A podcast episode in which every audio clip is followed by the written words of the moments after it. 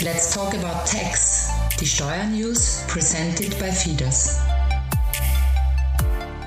Heute geht es um die Empfängerbenennung eines Geschäftspartners gegenüber der Finanz. Hallo Uli, grüß dich. Hallo Angela. Du, ich habe mal eine Frage, weil ich lese ja immer wieder mal so Newsletter und Co. und da ist mir jetzt was über den Weg gelaufen, was mich unmittelbar betrifft. Als Unternehmerin, ich habe tollen Geschäftspartner, der hat mir einen Kunden vermittelt und jetzt habe ich mich bei ihm bedankt mit einer schönen Provision, will jetzt aber eigentlich nicht äh, der Finanz sagen, an wen ich das bezahlt habe. Ist ja mal egal warum. Heißt es dann, ich darf die Ausgabe steuerlich nicht absetzen, wenn ich der Finanz den Empfänger nicht nenne? Weil das wäre doch nicht okay, oder? Naja, es wäre nicht okay. Du musst aber nur wissen, es, es gilt ja dieses Prinzip, wenn du eine Betriebsausgabe geltend machen möchtest und das in deinen Büchern halt anführst, dann muss es einen Gegenpart beim Empfänger geben, der muss das als Ertrag versteuern. Und die Finanz prüft natürlich, ob äh, dem nachgekommen wird. Und das ist eben am einfachsten, wenn man sich die Bücher anschaut, die Betriebsausgaben, die ein bisschen anfällig sind, dafür rausfischt. Das sind eben zum Beispiel Provisionen oder auch ähm, Fremdlöhne könnten vor allem auch sein äh, Subunternehmerzahlungen in der Baubranche. Und wenn du dann sagst, nein, den Empfänger, den möchte ich nicht nennen, dann sagt eben die Finanz, gut, dann darfst du es auch nicht steuerlich absetzen. Ah, weil der andere könnte dann ja das Schwarz bei sich irgendwo durchlaufen lassen und das geht natürlich nicht. Das kann ja, ich verstehen. Kann, kann sein, muss natürlich nicht sein, aber es erweckt den Anschein. Ja, genau. Also, äh, um, wenn ich dann jetzt Kunden bekannt gebe, reicht dann Name, Adresse oder muss da noch mehr an Infos an die Finanz gegeben werden? Generell reicht Name und Adresse. Der Finanz muss es eben möglich sein, auf direkten Wege zu den Empfänger zu gelangen. Besser wäre natürlich auch, wenn man jetzt äh, Firmenbuchauszüge macht, Gewerberegisterauszüge oder ähnliches. Je besser dokumentiert, desto besser natürlich. Da gab es jetzt auch jüngst eine sehr interessante Entscheidung des Verwaltungsgerichtshofes. Die darf ich dir erzählen. Ein Generalunternehmer beauftragte für, einen, für den Bau eines relativ großen Bauprojektes mehrere Subunternehmer. Und bei einer Betriebsprüfung stellte sich dann leider heraus, dass manche dieser Subunternehmen Scheinfirmen waren. Mhm. Jetzt hat zwar der Generalunternehmer brav Name, Adresse, Firmenbuchauszüge und so weiter vorgelegt, aber die Finanz hat gesagt, Nein, das reicht nicht. Du hättest wissen müssen, dass das Scheinunternehmen sind. Der Generalunternehmer hat natürlich gesagt, naja, wie, wie stellt ihr euch das vor? Soll ich da jetzt zu jeder zu jedem Firmensitz hinfahren und schauen, ist das eine Briefkastenfirma oder sitzen da tatsächlich halt Leute? Und das ist halt in dem Rahmen, in dem Umfang nicht möglich gewesen.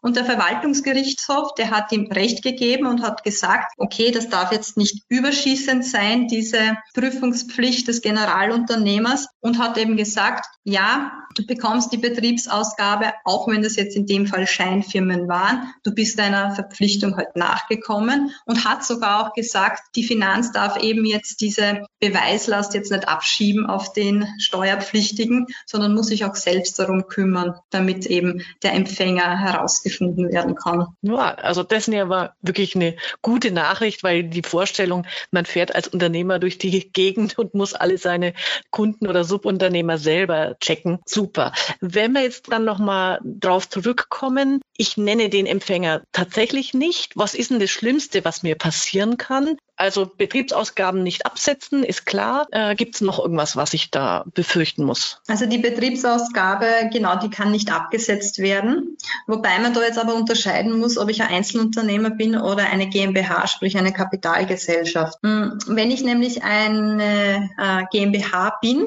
dann darf ich nicht nur die Betriebsausgabe steuerlich nicht geltend machen, sondern bekomme auch noch einen sogenannten Strafzuschlag in Höhe von 25 Prozent dieser Betriebsausgabe aufgebrummt. Boah, 25 Prozent, das finde ich ja super unfair. Wieso ist das so? Jetzt muss ich leider ein bisschen technisch werden. Der Einzelunternehmer, der hat ja einen Spitzensteuersatz von bis zu 50 Prozent. Die GmbH, die GmbH äh, hat den Körperschaftssteuersatz und der liegt eben bei 25 Prozent. Also da sieht man schon, da ist eben eine Differenz. Und jetzt gab es eben besonders gescheite Unternehmer, die haben gesagt, okay, die GmbH wollte eine Betriebsausgabe geltend machen, hat den Empfänger nicht genannt. Die Betriebsausgabe wurde gestrichen. Sagen wir mal, da ging es um 10.000 Euro. Das heißt, sie konnte 2.500 Euro ähm, Steuern, musste 2.500 Euro Steuern mehr zahlen. Dadurch, dass der Empfänger nicht genannt wurde, wir gehen mal davon aus, er hat diese Einnahme auch nicht in den Büchern geführt, hatte dann aber eine Steuerersparnis von 50 Prozent, sprich 5.000 Euro. Das war ein Geschäft.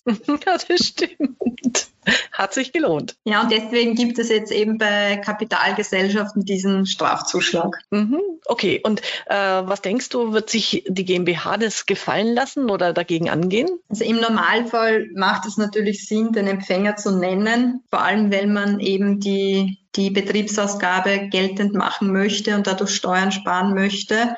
Außerdem dieser Strafzuschlag von 25 Prozent ist jetzt auch nicht so wenig, möchte man sich im Regelfall natürlich auch ersparen. Also würde ich schon raten, den Empfänger zu nennen. Also gut, du hast mich überzeugt, Uli. Ich werde jetzt meinen ähm, Partner, der mir das Geschäft vermittelt hat, dann doch noch an die Finanzen nennen.